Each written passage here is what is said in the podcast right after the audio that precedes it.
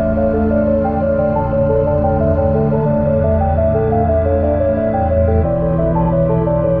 que eu mais gosto no Software Defined Talk é que o podcast já começa com eles falando sobre algum assunto que eles já estão na metade do assunto. Ah, beleza. Eu tô gravando essa parte. O podcast já começa assim. É a parte mais legal. Mas será que alguém pausa depois e tipo, ah, achei legal dessa parte eu só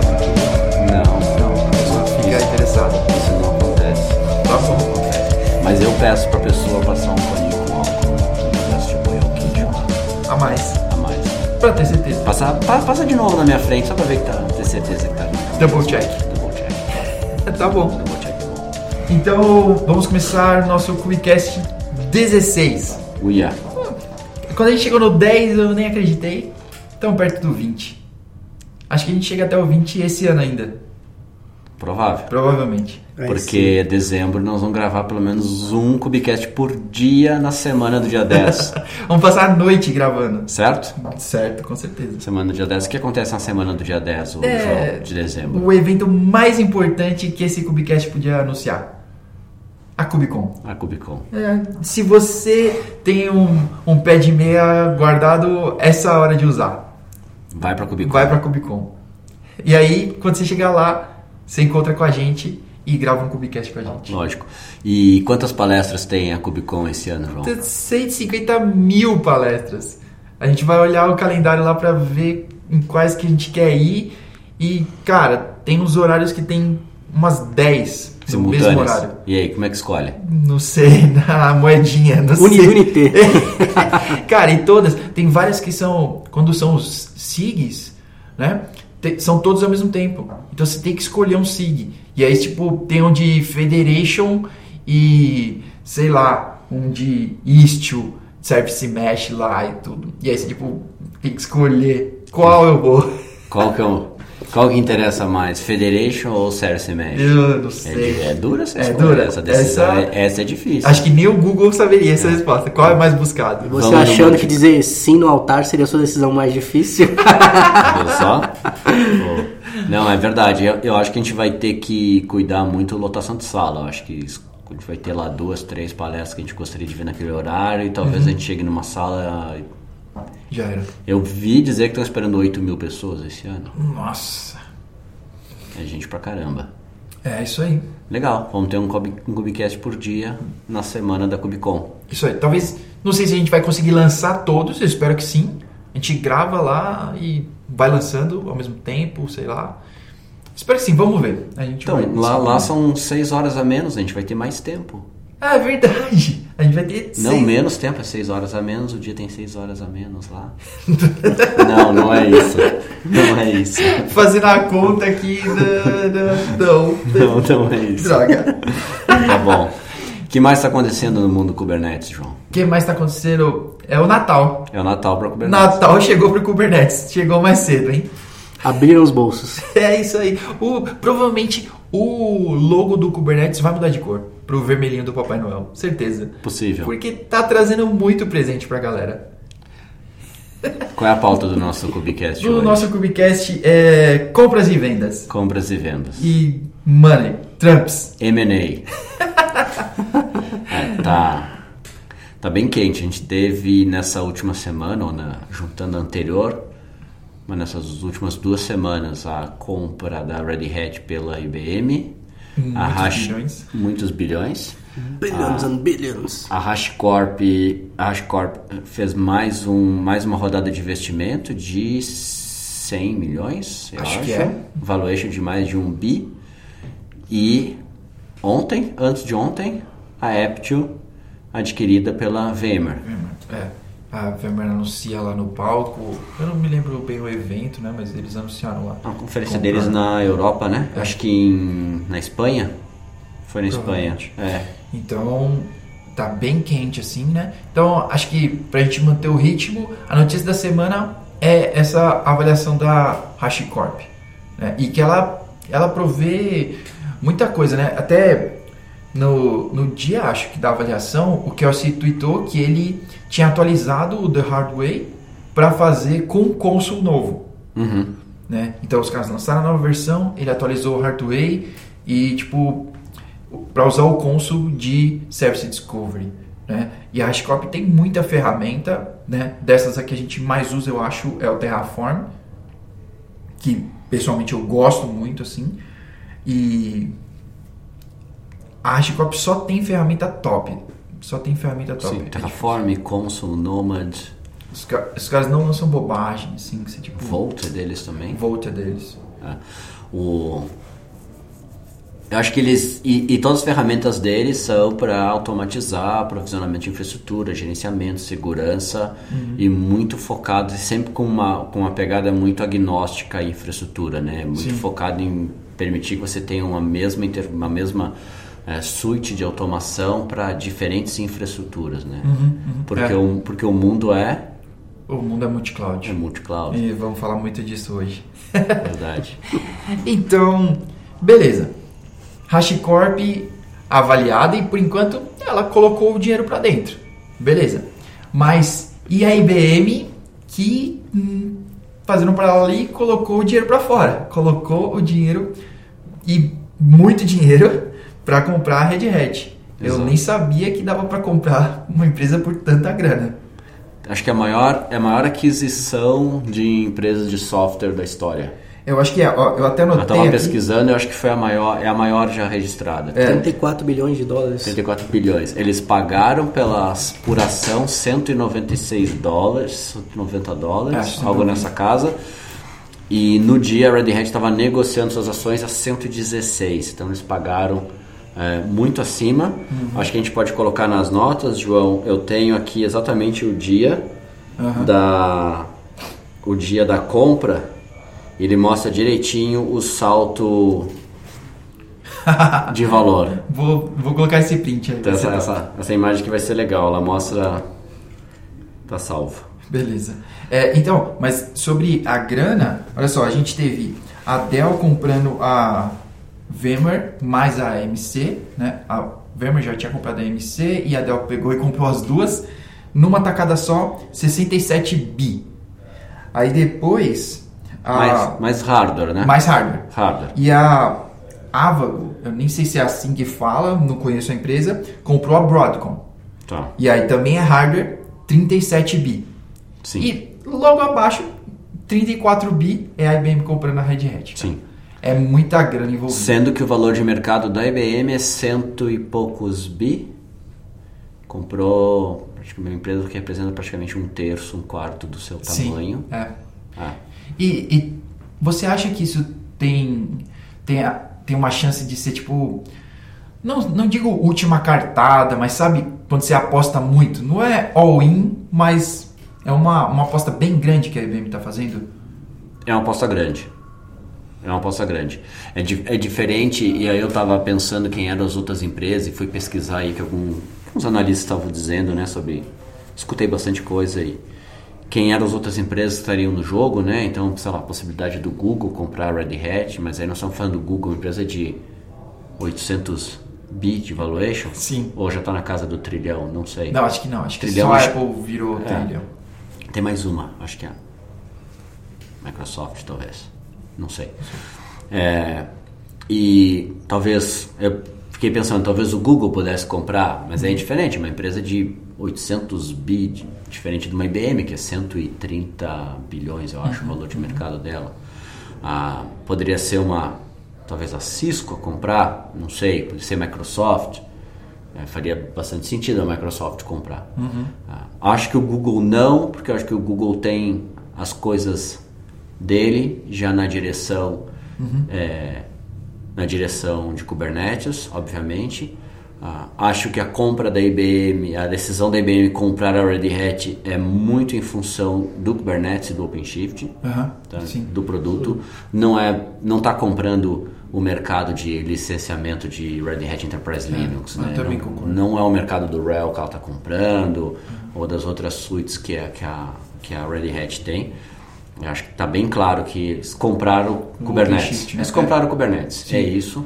Eu, É. eu, acho, eu acho engraçado, isso mostra uma força do OpenShift, né? Que tinha muita gente que desdenhava um pouco, né? Que tipo, não, pode fazer no Kubernetes puro e tudo. Mano, 34 bi.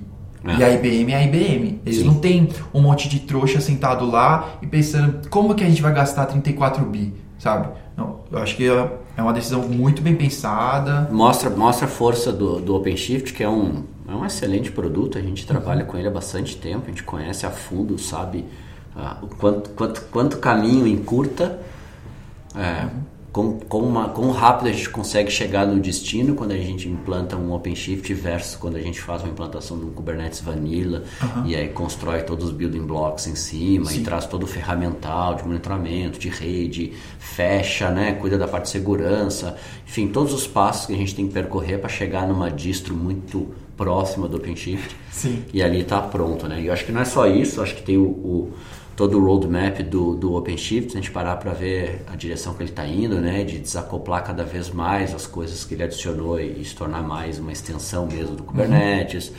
A inteligência a inteligência da CoreOS, que a gente começa a ver aparecendo já nos novos releases do OpenShift, né? Já tem várias coisas de inteligência da CoreOS vindo lá para dentro. Ah, o roadmap deles é muito bom, eu acho que isso só reforça. Só que aí eu levanto a questão do quais são os impactos disso, né? Para o mundo open source, quais são os impactos disso para a própria Red Hat, quais são os impactos disso dentro da IBM. A gente a está falando também só do, do impacto para dentro da, da, da Red Hat, mas você também tem que ver que talvez eles não compraram só por isso, só pelo OpenShift, só pelo Kubernetes. Tem uma questão cultural também que a IBM enfrenta que eu não vejo que talvez outras empresas, como você citou aí, Microsoft, Apple, Google enfrente na questão da inovação, da tecnologia, na mudança do, do mindset. A, a IBM é muito é, enraizada nessa questão do corporativismo. Então, talvez trazer a, a Red Hat, não só o software, mas a cultura, a maneira como eles fazem as coisas, é, talvez impulsione a própria IBM é, é, nos seus produtos, nos seus roadmaps, na sua estratégia. Né? Acho Eu tenho, eu tenho, eu, eu desconfio disso. Eu desconfio, eu, eu, eu, eu tomo isso com uma pitada de sal, como se diz no, tem uma expressão em inglês para isso, Ah, que é, eu acho mais fácil a cultura corporativa forte e mais rígida da IBM Suplantar. É, inva- é, invadir um pouco assim a Red Hat. Tá? Isso- eu acho que isso seria negativo, mas eu acho que isso é mais provável de acontecer do que a Red Hat provocar uma transformação dentro da IBM. A menos e, e eu digo isso porque primeiro a diferença de tamanho entre eles. Sim. Ah, mas principalmente porque eu não vi e eu assisti a entrevista da CEO da IBM com o CEO da, da Red Hat no- na, na Bloomberg. Eu vi as entrevistas deles, vi eles participar de vários programas explicando a compra lado a lado dos dois. E eu não vi em momento algum a CEO, esqueci o nome dela, da IBM, citar Ginny.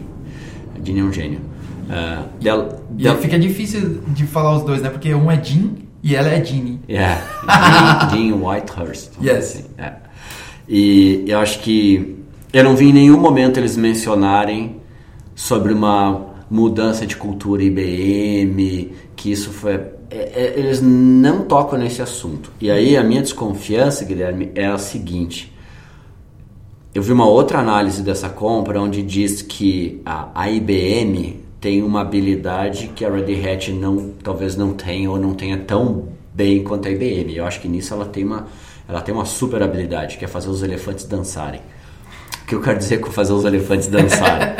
ela consegue fechar deals muito grandes onde existe um caminho bem tortuoso a ser seguido e bem complexo. A gente faz aqui venda complexa, eu faço venda complexa, porque eu sei quanto complexo é uma venda complexa. Ah, e eles têm essa habilidade de interagir com as múltiplas áreas, com os múltiplos grupos que decidem uma compra e eles conseguem fechar deals muito grandes. A Red Hat já trabalha com deals menores, ela ainda fecha é, negócios é, grandes, mas ah, se a gente for dividir inside sales e field sales, a gente diria que a, a IBM é a empresa de field sales, vendedor na rua, fechando tickets grandes, e a Red Hat é a empresa do inside sales. Seria mais ou menos isso.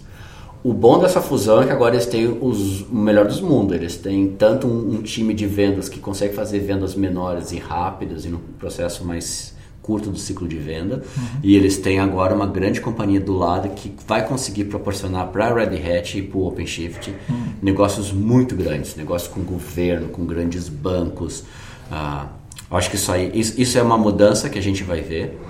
Ah, o ponto, isso é um ponto positivo. Acho que a gente vai ver cada vez mais OpenShift em grandes ambientes, mostrando o quão sólido é o produto e quão sólida é a solução. Uhum. O lado negativo que eu vejo é que essas vendas elas demandam os times, a entrega não é uma coisa tão simples de ser feita. E aí talvez a IBM vá sugar energia, vai sugar a Red Hat para dentro desses deals uhum. e envolver ela de uma forma grande, uh, fazendo com que ela não foque tanto em deals menores. Ou inovação. Acho que, acho que inovação sim, porque os clientes, muito das features que a gente vê, e aí eu estava olhando a lista de palestras da, da Cubicon, muitas das features que a gente vê, elas surgem por necessidade de uma grande companhia. Tem uma que vai mostrar o gimbal, uh, que é, acho que eu não sei se é o Yahoo, tem uma empresa japonesa, eu acho que queria foi usar multi-cloud e ela vai mostrar como é que tal solução foi criada uhum. para atender essa necessidade. Acho que essa inovação ela não para, mas eu acho que a Red Hat se afasta um pouco dos deals menores e foca muito nos deals grandes que a IBM vai proporcionar, eu tenho certeza que vai. E aí abre um espaço no mercado talvez para outros players atingir esse meião da pirâmide, né, que é onde estão as empresas pequenas, médias ali, que talvez não vão ter tanta atenção assim nesse uhum. momento, talvez, não sei. Talvez. Ah, mas só para fechar aqui os impactos, eu acho que tem um outro impacto que é que é bem grande e aí nós vamos ter que esperar uns 5 anos para ver isso acontecer, se vai mesmo. Uhum. Mas a gente sempre ouviu falar que ah, nunca vai surgir, ah, nunca mais a gente vai ver surgir uma uma empresa open source, uma nova Red Hat no uhum. mercado, né? Uhum. E eu acho que agora talvez a gente consiga ver, isso se, ver isso se realizar, tá? Uhum. É, não que a Red Hat vai deixar de ser open source, mas ela de, Red Hat foi comprada, não é mais Red Hat, né? Ela, é, Sim. ela é IBM. Blue Hat. É, ela... a Red Hat sempre vai existir, mas ela tem uma agenda talvez um pouco... Naturalmente ela vai ter uma agenda um pouco diferente, até porque a IBM vai espremer cada dólar desses 34 bilhões que ela investiu. Né? Porque é natural, ela tem que justificar essa compra, tem que uhum. justificar essa, esse, investimento, tem que retornar para a companhia. Eu acho que aí abre um espaço para outras iniciativas open source, outras empresas, e o mercado open source vem passando por um processo de, de amadurecimento bem grande. Acho que o, a, a Redis Labs lá, né, toda aquela toda aquela confusão e discussão e debate que aconteceu por causa da Common Clause, deles deixar de ser tão, talvez deixar de ser open, virar uma empresa de código fechado uhum, uhum. e fechar features e por causa dos, dos, das empresas de dos service providers, né, como a AWS, enfim. Uh, eu acho que tem um amadurecimento do mundo open source de sim. aprender a monetizar melhor. Uhum, então, então acho que sim, acho que agora a gente eu acho que um dos efeitos é esse, tá? Acho que a gente vai ver o surgimento de uma nova Red Hat aqui, entre aspas, vamos dizer assim. Legal. Uma empresa pura, open source, mas de sucesso, né? Uhum. Que conseguiu faturar, crescer e se desenvolver bem. É. Falando ainda sobre aquele lance das mudanças e da cultura, assim, o VP da Amadeus, né?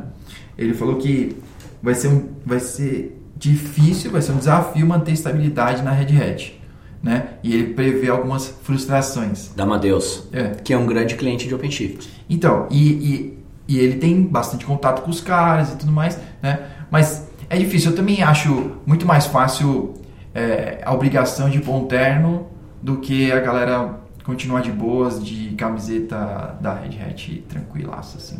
É, acho que a cultura dentro da Red Hat no dia a dia não muda mas eu acho que o que ela consegue fazer. Ela vai ter uma agenda muito específica. Uhum. Vai ganhar um corporativismo maior. Assim, Não é corporativismo.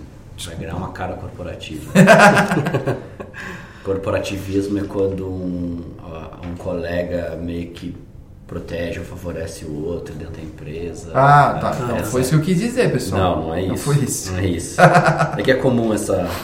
E, e ainda pensando na estratégia da, da Red Hat, é, eu acredito que a IBM vai investir bastante em, em versões containerizadas em, em ambientes privados. Então, focar muito em tentar entregar o, o, o, software dentro do banco, dentro da cloud do banco, é, e menos em, em soluções é, é que você pode usar em todas as clouds.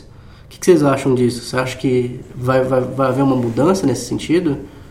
De softwares que são mais customizáveis, eles passarem a ser mais focados em, em ambientes embarcados, em cloud própria do cliente? Eu, eu não sei exatamente assim, mas acho que isso vai modificar bastante a, o cloud lá da, da IBM, né? as ofertas que eles têm assim para atingir melhor os clientes. Né? Eu não vejo hoje, nem escuto por aí assim, as pessoas cogitando, sabe? Vou rodar meu workload na nuvem da IBM. É raro. É, então, eu acho que ela vai começar a aparecer mais nesse radar, assim, é, com umas ofertas mais legais. Talvez ela consiga integrar tudo isso e... Eu, eu não sei se é bem ó, a cara dela, né, ir para a galera mesmo, né, igual a AWS, Azure e todo mundo, ou se ela vai fechar mais a porta e tipo ser isso daí ser bem para a empresa e a gente vendeu para esse cara, ele entra. A gente vendeu para esse ele entra. Eu acho que o eu acho que o futuro é o futuro das aplicações é rodar containerizados e o futuro das aplicações é rodar em cima de Kubernetes. Uhum. E aí eu acho que quando o futuro é rodar em cima de Kubernetes, ele de fato vira o que já foi dito lá atrás, o sistema operacional da nuvem. Ah, e ele sendo sistema operacional da nuvem, passa a não importar muito as características de cada service provider, né? Uhum. Quantos produtos, serviços eu tenho, porque essas coisas estão sendo mimificadas, vamos dizer assim, estão sendo imitadas é, pelos pelos é, pelos operators da uhum. vida. A gente começa a ter esse mesmo nível de abstração que são serviços em nuvem dentro de Kubernetes. Uhum. Eu acho que o Kubernetes, ele, ao longo do tempo, ele vai ser uma nuvem por si só. Ele vai ter ali operators, um conjunto de bibliotecas e serviços e objetos e extensões uhum. que a gente consegue, vai conseguir fazer nele tudo que a gente faz hoje consumindo os serviços de IaaS, né? Então vai ter operator para monitoramento, já tem operator para Prometheus, Sim. operator para banco de dados, operator para escalar um banco de dados. Uhum. Essas coisas vão começar a estar encapsuladas ali dentro. Eu acho que a IBM, com a, com a compra da, da Red Hat e a aposta em cima do OpenShift no mundo multi-cloud, ah, ela, acho que ela inicia no movimento open, tipo a gente roda e containeriza a aplicação, a gente leva para Kubernetes em qualquer infraestrutura, seja AWS, seja Azure, ela vira de fato um player, porque hoje a IBM ela tem o produto de cloud, mas a IBM de fato é uma empresa de consultoria, uma empresa de serviço. Tá? Ela presta muito serviço. E, e acho que ela de fato vira a pessoa que vai te pegar da mão e te ajudar a fazer a jornada para dentro de Kubernetes. Ela vai pegar essas grandes empresas e vai ajudar essa jornada.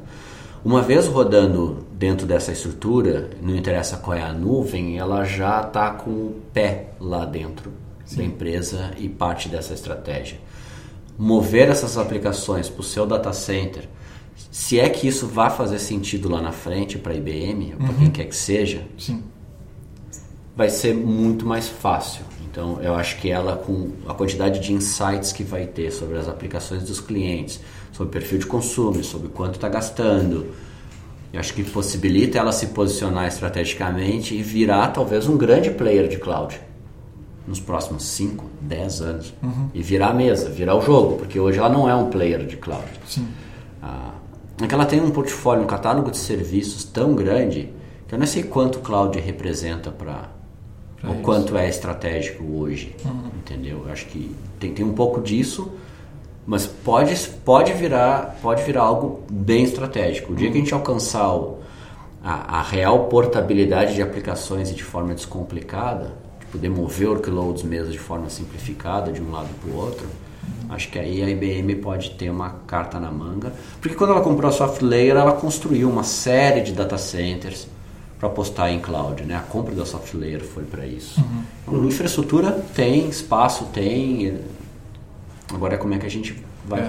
como é que eles vão popular isso, né? Então talvez o OpenShift seja um passo anterior a essa estratégia de se tornar um grande player de cloud. É, acho que é, se a gente olhar um pouquinho para trás, nem precisa ser muitos anos, né?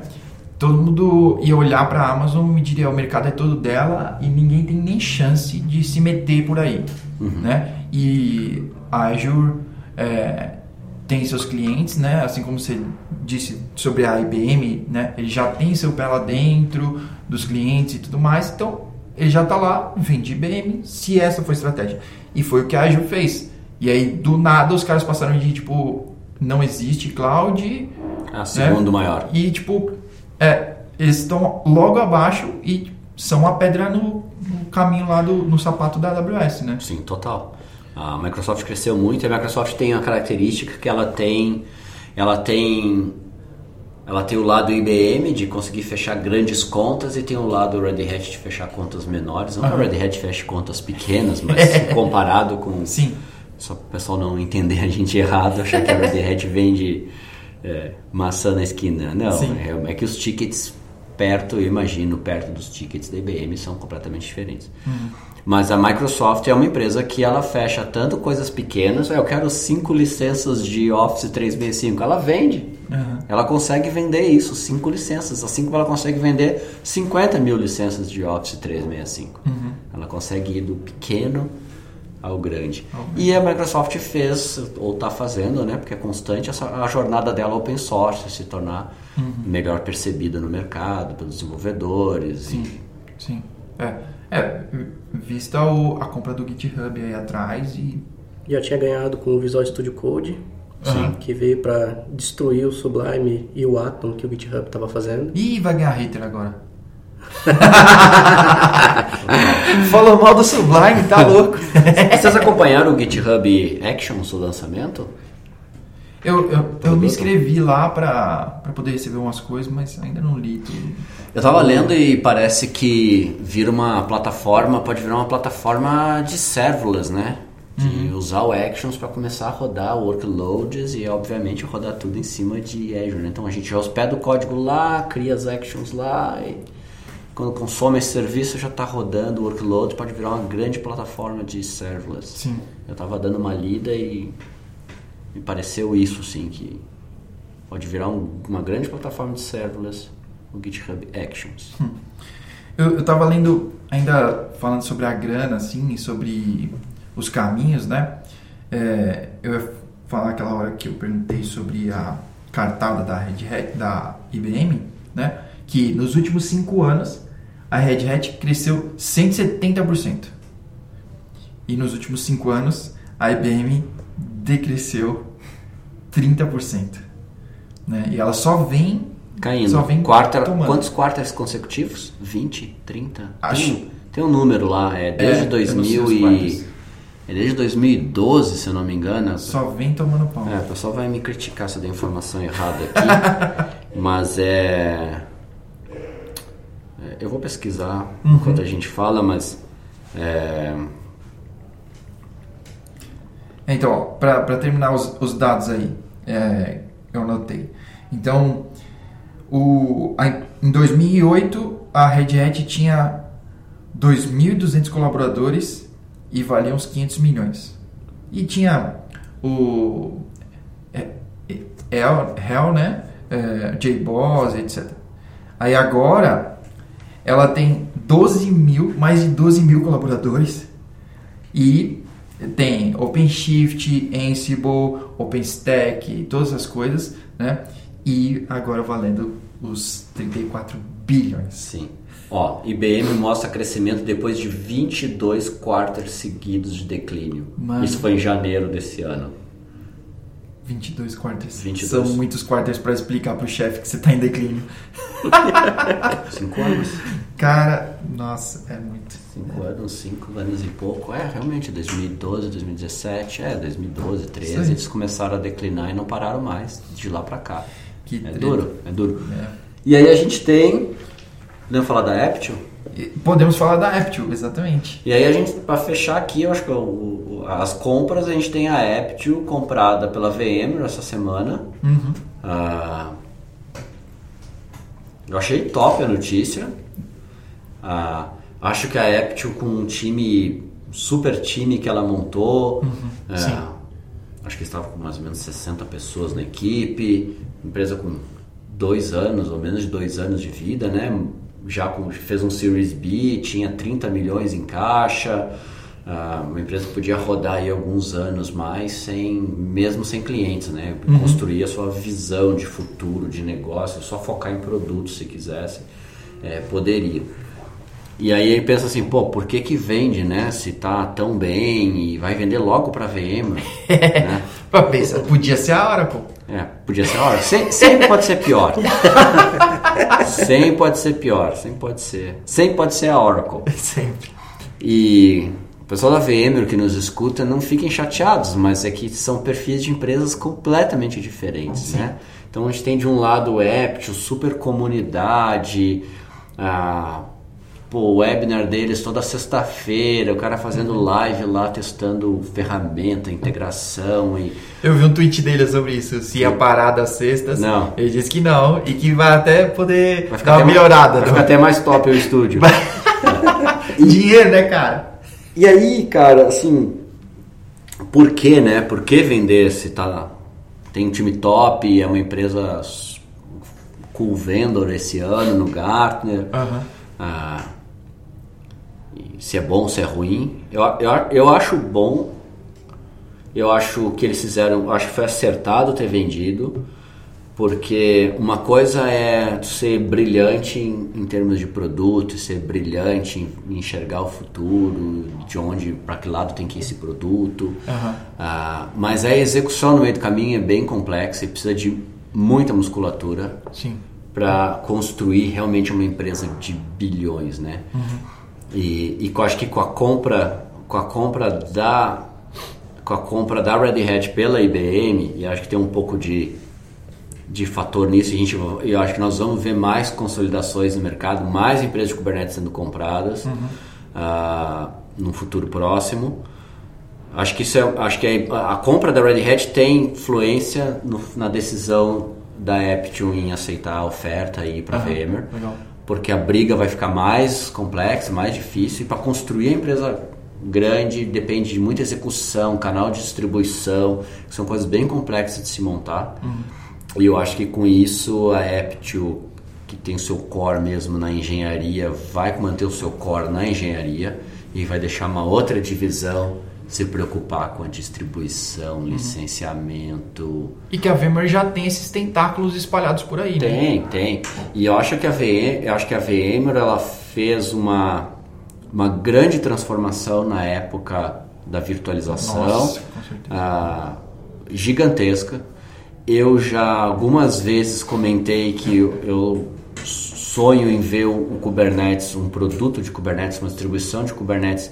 Não digo quando eu digo com uma, com uma cara VMware, uma cara do VMware, uma cara do vSphere, mas não a cara necessariamente a interface, mas que tenha de uma forma simplificada é, o dia a dia da operação. Adicionar um disco, adicionar uma LUN do storage, configurar um barramento de rede. Hoje é muito YAML, é muito linha de comando, é, é, hoje a gente não tem um, um produto de fato Tá. para botar um Kubernetes na nossa infraestrutura, plugar um storage nele, criar as VLANs, sei lá, entregar isso para os switches, a reserva do, do, do, do, do range de VLAN que a gente vai usar no, nossa, no nosso CNI lá embaixo e na nossa rede virtualizada, na rede overlay. Não tem nada disso hoje, né? Então, Várias vezes eu comentei assim, espero um dia ver no Kubernetes um produto com uma cara que tem o VMware, assim, que você, eu já trabalhei com VMware, a gente instala e ali adiciona os nós, adiciona os hosts, é, quase um, é quase um drag and drop para a gente ter um ambiente realmente de produção, porque isso minimiza erro, isso não só agiliza o fato de a, a possibilidade da gente ter um ambiente de um produtivo, mas minimiza erro e não requer um conhecimento tão aprofundado das equipes que operam. Porque hoje o cara que opera aquilo ali, ele, tem- ele é quase um cirurgião. Sim. Ele é um cirurgião, vai lá de máscara, bisturi e, E especialista, especialista. e qualquer errinho ele pega uma artéria. Sim. E já era.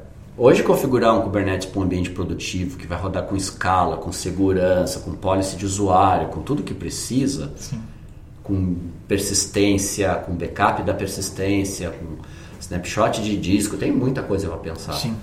Hoje é um hoje a pessoa que opera isso é praticamente um cirurgião. Vou fazer uma analogia assim para quem não é tão para os nossos amigos médicos que escutam o podcast. Isso.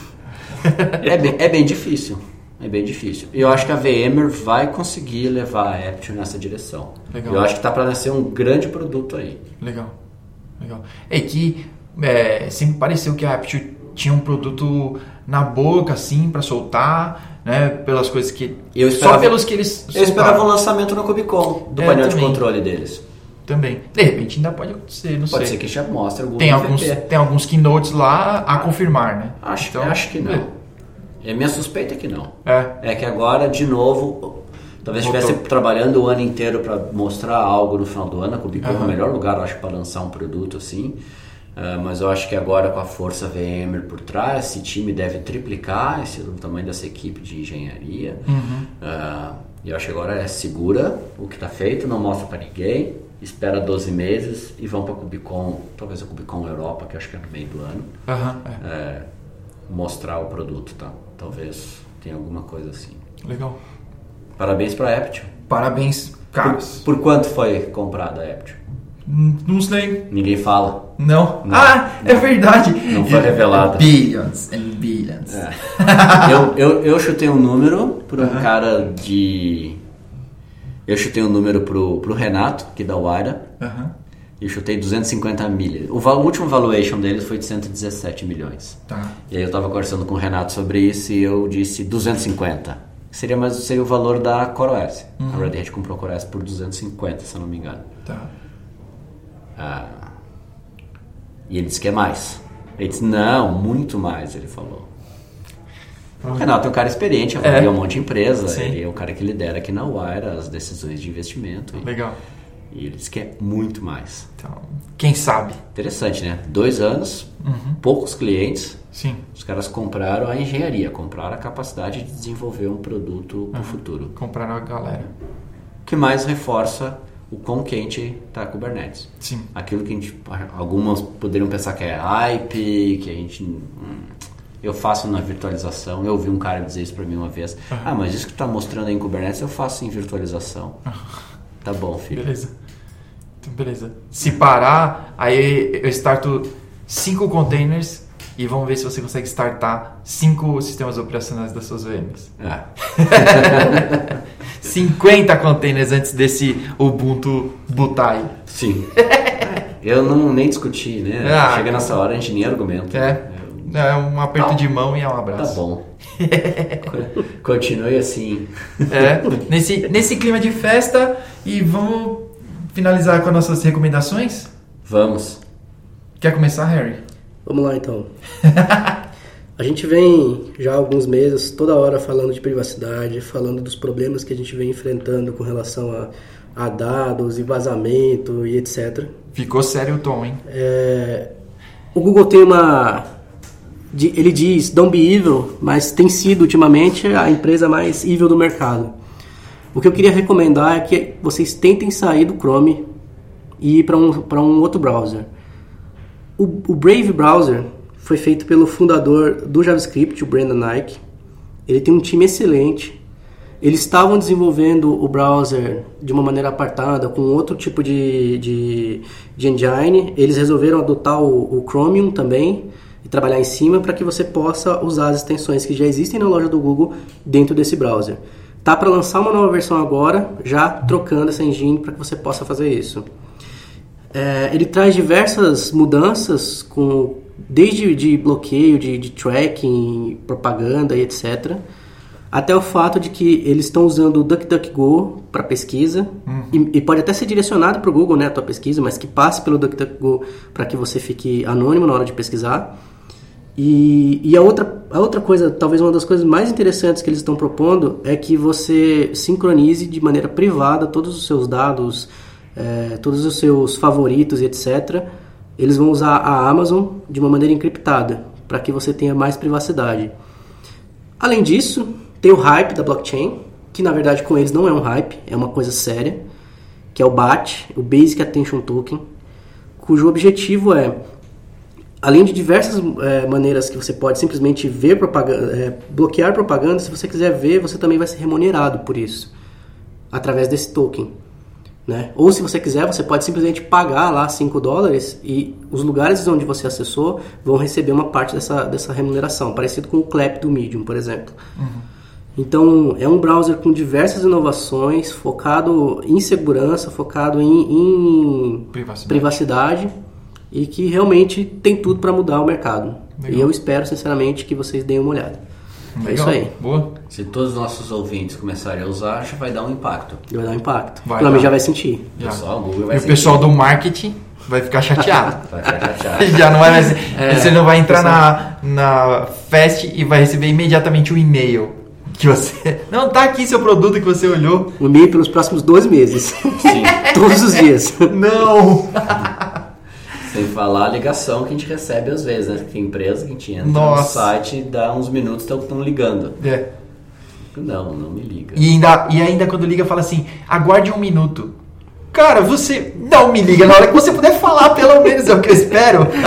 No mínimo. Pô, espera um minuto, Daniel, eu tô terminando outra ligação. Deixa eu ver minhas notas aqui. Suas fala, notas. Fala as tuas recomendações, João. Tá bom. Minha recomendação. Sou meio gaúcho agora, é isso, né? As tuas. As tuas. É. a minha recomendação não vai ser cinema, não vai ser filme. Dessa vez vai ser comida. De novo. Mas essa é bem importante, que é um ramo bem específico de comida, que é doce. É o melhor ramo da comida. Então, é uma doceria que se chama Hila, com H, H-I-L-L-A. Para os que moram em São Paulo, ela fica na, na Avenida Jandira, ali em Moema. É bem próximo, é de um amigo meu, Davi. Se você quiser, pode ir lá. Não é merchan. Ó, oh, corporativo. Não, não é, não é. Eu só. É porque é muito bom, de verdade. Eu já trouxe aqui. Lembra daquele bolo? E pra quem não é de São Paulo? Pra quem não é de São Paulo, é... Vem pra São Paulo. Vem pra São Paulo. Vem Grava um Cubicast com a gente e come um bolo da Rila. Qual bolo? Aquele bolo que eu trouxe de cenoura, que tinha brigadeiro por todos os lados. Vulcão? Exatamente. Puxa vida. Cara, foi muito top. É muito da hora. Põe o endereço nas Eu vou pôr o endereço notas, nas notas. É muito bom. Que aí quando eu escutar esse Cubicast... Você vai ficar com mais pra vontade. me manter informado. Isso. Aí eu vou pegar o endereço e vou lá. Isso, exatamente. No final de semana. Boa, João. que mais? A minha recomendação é só essa. É só essa. Eu vou, eu, vou, eu vou dar duas recomendações. Uma que eu escutei hoje, assim, tá bem fresca na memória. E a outra eu vou eu tô mudando por causa que tem muito a ver com o que o Guilherme falou. Beleza. Que é a questão... Uh, existe um livro e um... Não um documentário, um livro e uma entrevista do escritor, que eu esqueci o nome aqui ah, George Gilder, isso é o nome dele, tá aqui. Ah, que é Life After Google. Oh. Esse cara foi um cara que escreveu há, sei lá, 20 anos atrás. Tô chutando aqui, faz bastante tempo. Que o, a revolução que seria o Google. E que o Google ia ser. Uhum. E o Google tá aí, e o Google é exatamente o que ele falou. Sim. E agora ele lança um livro dizendo a vida após o Google. Dizendo que o Google que o modelo de negócio deles chegou é inapropriado. Ele diz o seguinte, eu vou, eu vou traduzir aqui, eu falar em português, que o problema deles, Google, é que eles têm um plano de negócio e uma solução tecnológica que é inapropriada para um mundo cheio de humanos e suas mentes individuais. Uhum. Por quê? Ele critica o modelo de cloud computing, o modelo de. Nós vamos botar o link do, do vídeo da entrevista. Legal. Ah, é um coroa lá, um senhor de uns 80 anos, eu acho, que se mexe um monte, o cara parece que está tendo um, um treco. ah, mas ele é, ele é muito inteligente, muito bem na, na colocação de suas palavras e ele fala justamente das questões de privacidade, da questão da centralização. Ele disse que é uma abordagem extremamente tacanha o modelo de inteligência artificial e machine learning que as empresas estão usando hoje, principalmente do Google. Diz que não tem como chegar na imitar né, a capacidade humana de raciocínio, de decisão e de chegar a conclusões com uma amostragem de dados tão pequena. E a gente pensa assim, sei lá, peta, zettabytes de informação que o Google está processando, é pequena. O mundo, é, a quantidade de, de, de indivíduos e de mentes no planeta é muito maior. Sim. E aí ele fala de blockchain, ele fala de usar isso aqui. Eu tô, apontando, tô mostrando um celular. É isso. Pra quem não tá tem imagem aí, viu? Que o poder está aqui na mão e que a gente tem que explorar isso. E aí ele fala que o blockchain pode ser a chave para os indivíduos poderem se expressar as suas ideias, os seus dados e a gente conseguir, talvez no futuro, de uma forma descentralizada, Uhum. realmente chegar num modelo de machine learning, de inteligência artificial que se equipare à mente humana. Legal. Diz que o modelo centralizado e ele fala cloud computing vai morrer. É e aí as empresas pagando 34 Ei, bilhões para uma não. estratégia multi-cloud. e o multi-cloud vai terminar. E o cloud vai terminar. Então, assim, a, o, o- a, a visão dele é essa, que o modelo de cloud não se sustenta. Vai chegar um ponto que vai ser impossível construir data centers e ter poder de processamento e de armazenamento suficiente para a quantidade de seres humanos conectados e gerando informação. Vai ser um modelo insustentável. E aí vem um modelo completamente novo, descentralizado de computação, que é o uso dos nossos celulares e vários outros dispositivos. E o Marcelo Zufo lá no nosso evento do TED Verdade. abordou isso isso. muito bem, de que a gente vai ter quantos computadores por pessoa no planeta que ele disse? 10 mil? Acho que é. Era um número 10 gi- mil, é. gigantesco de computadores por Ele tirou, habitante. ele tirou um do pacotinho de mentos dele. É, Cara, ele tirou um computador do pacote de mentos. e mostrou para nós lá Mano. no dia do evento. Então, é, vale muito a pena assistir essa entrevista. Ela abre assim, a nossa mente e nos faz questionar uma série de coisas, principalmente Legal. essa questão de privacidade, da- do tanto de dados que eles estão tentando agru- a- a- é, con- é, concentrar nosso, assim, capturar. Essa é uma recomendação. Já virou quase outro podcast de recomendação. quase. e, a, e a outra recomendação minha é uma série de podcasts da, da The Economist, que é The History of the, the Secret History of the Future. História secreta do futuro. São vários episódios, ele fala desde o início do garfo, né, quando a gente passou a usar garfo, várias inovações, mas a que mais me, me chamou a atenção foi a que eu escutei hoje, que foi sobre é, The Infinite Scroll, o scroll infinito, que é o overload de informações que a gente vive. As coisas estão conectadas, viu? Os tópicos. Olha aí. É, o overload de informação que a gente vive quando essas coisas começaram. Então eles começam do livro escrito à mão. E tu sabia que antes, João, para tu comprar um livro, tu tinha que às vezes vender uma casa, uma propriedade, terras, uma fazenda para conseguir comprar um livro? De tão caro que era um livro. Não, e, e antes disso nem tinha essa parada de poder comprar o livro. Não, mano. Tem Não. lá só. E algumas pessoas estão autorizadas a ler. E os livros, porque os livros eram feitos todos à mão, e eu tenho um amigo que faz isso, ele é um, ele é um calígrafo. Um abraço para o nosso amigo Carlão. Carlão, top. Top. É, eu recomendei para ele, lógico, porque ele é um calígrafo, ele faz na mão e os caras usam pele de cordeiro e tem todo um processo para chegar na, na, na, para poder ter um livro. E aí veio a máquina de Gutenberg, primeira impressora. Sim. E aí, claro, baixou o preço do livro, você conseguia produzir em mais quantidade, logo mais pessoas conseguiram imprimir livros, imprimir as suas ideias, e aí a gente teve uma abundância de livros.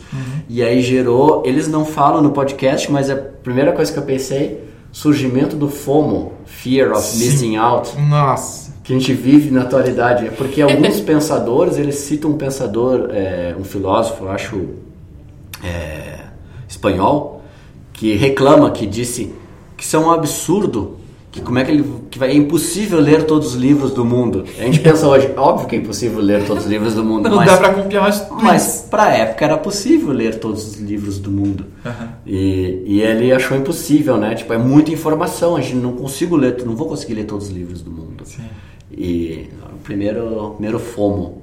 Ah, que da hora. Então, naquela época já se vivia uma espécie de overload de informação, Uhum. né? Pressão de livros, muitos livros sendo impressos. Uhum. E aí veio o surgimento de formas de organizar dados.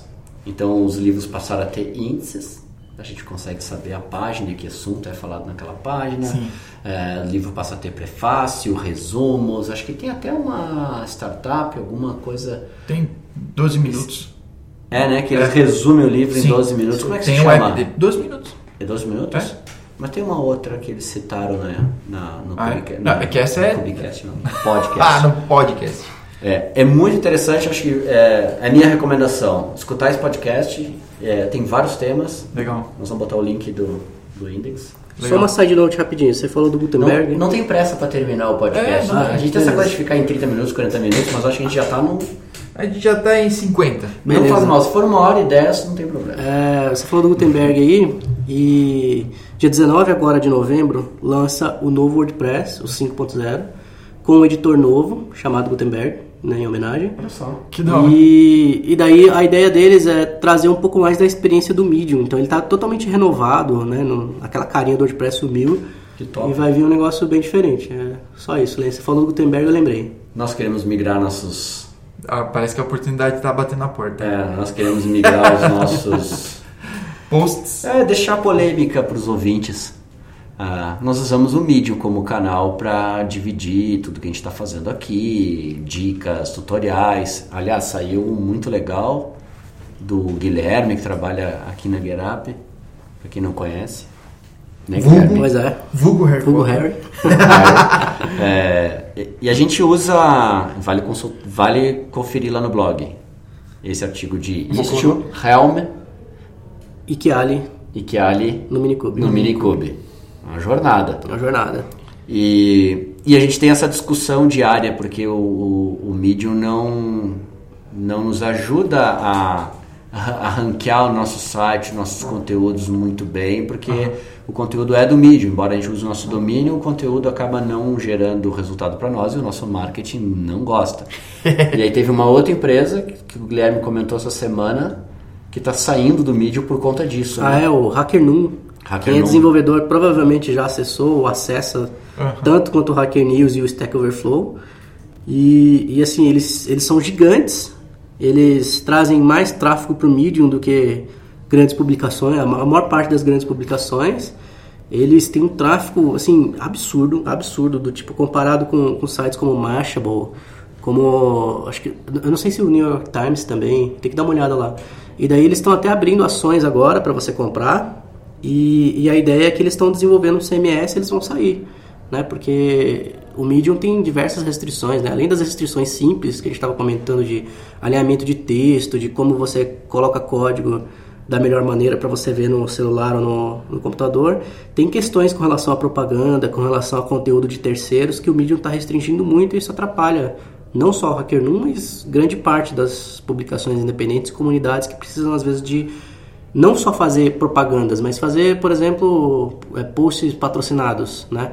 Não que necessariamente você tenha que fugir do tema e, e jogar coisas goela abaixo, mas às vezes um, um, um tema muito legal, assim como Kubernetes ou outras coisas, podem ser patrocinados por, por empresas que inovam nessa área. Sim, acho que nada mais justo de quem está produzindo conteúdo Receber por ele. receber por Exato. isso e normal podcast por exemplo quantos podcasts tem patrocínio Sim. e, e anúncios acho que natural interessante então fica polêmica medium Medium ou um CMS próprio. exatamente Guarda local. Muito bem. Então, chega de polêmicas por hoje? chega Então tá bom. fechamos Então ficamos por aqui, pessoal. Até a próxima. E quem gostou do FOMO e de atualidades, essas coisas, a gente vai falar mais sobre isso no próximo podcast. Valeu. Até lá. Falou! Falou.